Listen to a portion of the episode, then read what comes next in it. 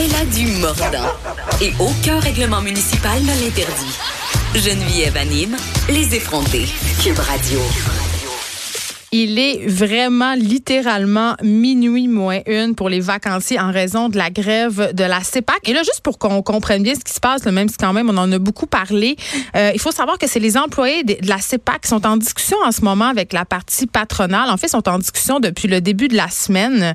Et comme souvent, ben, le principal problème semble être le salaire des travailleurs qui sont pour la plupart, soulignons-le, saisonniers.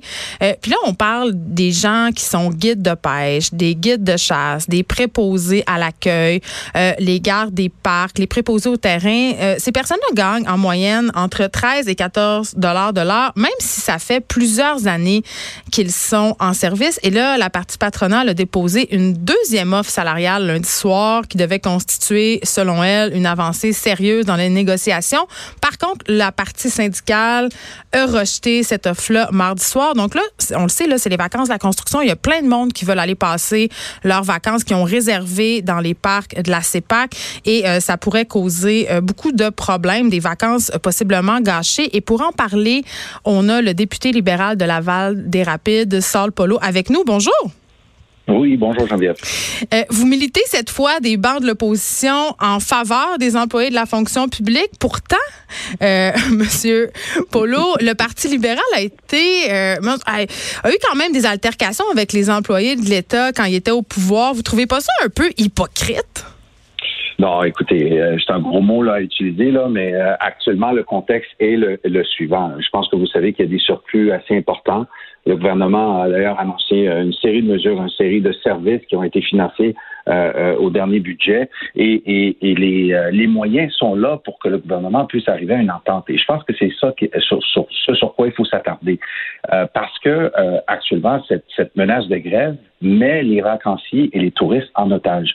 Et je pense que c'est le message à lancer euh, aux ministres et, et, aux gens de la CEPAC, c'est que, écoutez, vous avez eu six mois pour débuter les, les, les négociations et vous avez fait une première offre il y a à peine trois semaines de cela. Et là, tout d'un coup, dans la dernière semaine avant que les gens partent en vacances, vous essayez de vous dépêcher pour essayer de négocier et trouver une entente. Moi, je pense que le gouvernement s'est traîné les pieds alors qu'il a les ressources financières pour justement arriver à une entente qui, selon moi, est responsable et raisonnable. Puis vous l'avez dit, c'est des salaires moyens de 13-14 dollars de l'heure. Vous l'avez entendu comme moi, le premier ministre, depuis la campagne électorale, se, vanter que lui, les, les emplois qui l'intéressent, les emplois à 25 de l'heure. Alors, pourquoi ne pas être capable d'accommoder 3000 employés de la CEPAC qui demandent qu'on puisse justement rehausser de façon raisonnable leur salaire afin de respecter le service qu'ils rendent à la population et pour lequel ils sont passionnés, c'est des services saisonniers et qui euh, euh, desservent des centaines, sinon des milliers de familles qui justement s'apprêtent à partir en vacances cet après-midi.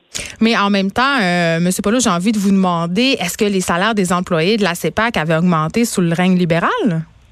Ben, écoutez, moi, moi, ce que je vous dis, c'est que c'est des ententes qui, qui, qui, arrivent euh, à échéance. Et là, le gouvernement a eu, et le gouvernement est en poste, là, parce qu'on peut s'attarder à regarder les quatre dernières années, quatre dernières années et demie. Le gouvernement est en poste depuis neuf mois. Et depuis, il a eu commencé à négocier il y a, de cela six mois. Pourquoi attendre le 18 juillet à deux heures et, une pour commencer à, à, essayer de se dépêcher à négocier alors que les gens s'apprêtent justement à, à remplir leur voiture, à remplir leur camping, à partir en vacances avec le stress de ne pas savoir s'ils vont avoir tous les services rendus. Bien, évidemment, je pense que c'est stratégique. Puis là où je suis avec vous, euh, ce que je trouve bien dommage, bien que je comprenne les revendications et que je sois solidaire avec celles-ci, c'est que les employés de la CEPAC prennent malheureusement les Québécois en otage. Et c'est un peu une façon désuète de faire euh, quand même. On n'est plus à, dans les heures de gloire du syndicalisme. Est-ce que selon vous, ils vont avoir l'appui de la population? Moi, moi, ce que je, je, je dis, c'est que les, les, employés puis le syndicat de la CEPAC ont commencé à négocier avec le gouvernement il y a de cela plus de six mois. Pourquoi le gouvernement a attendu à trois semaines au début du mois de juillet pour déposer une première offre?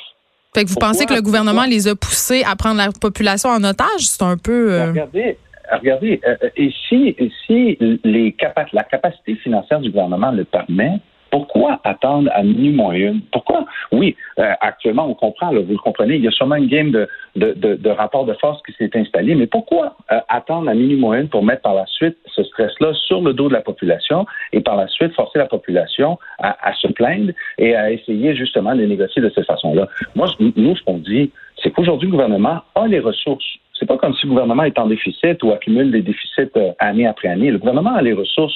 Pourquoi mettre ce stress-là sur des centaines, sinon des milliers? Vous savez, vous avez vu comme moi l'article qui, annonçait les 300 familles qui se sont dit, qui se sont fait rembourser et annuler euh, leurs réservations.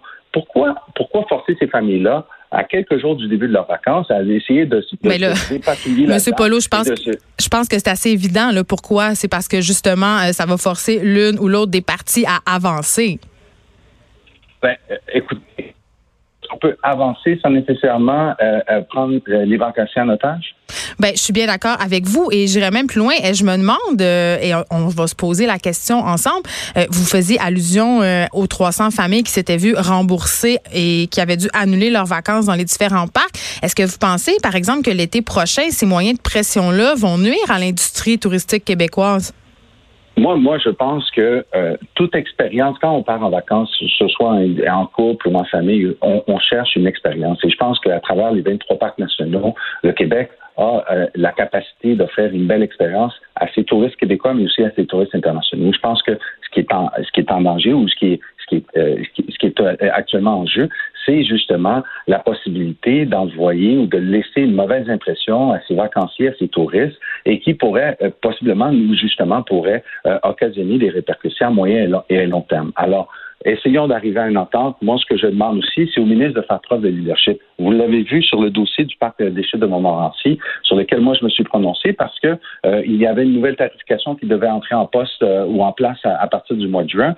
au tout début, le ministre a, répété les lignes qui lui ont été fournies par la CEPAC et par, et par ses hauts fonctionnaires. Et par la suite, deux semaines plus tard, a dû se reculer et reconnaître qu'une euh, tarification comme ça ne pouvait pas être mise en place pour les gens de la grande région de Québec. Moi, ce que je dis aujourd'hui au ministre, faites preuve de leadership. Envoyez le message à vos hauts fonctionnaires, à vos négociateurs. Arrivons à une entente le plus tôt possible. Essayons d'atténuer les impacts négatifs de cette négociation-là et surtout, ne, ne mettons pas ce stress-là et ne prenons pas euh, en otage la population et les vacanciers qui s'apprêtent à partir cet après-midi en vacances. C'est ça qui est bien dommage dans ce dossier-là. Merci beaucoup de nous avoir parlé, Monsieur Polo, député libéral de Laval des Rapides. On s'arrête un instant. Merci beaucoup, Geneviève. Bonne journée.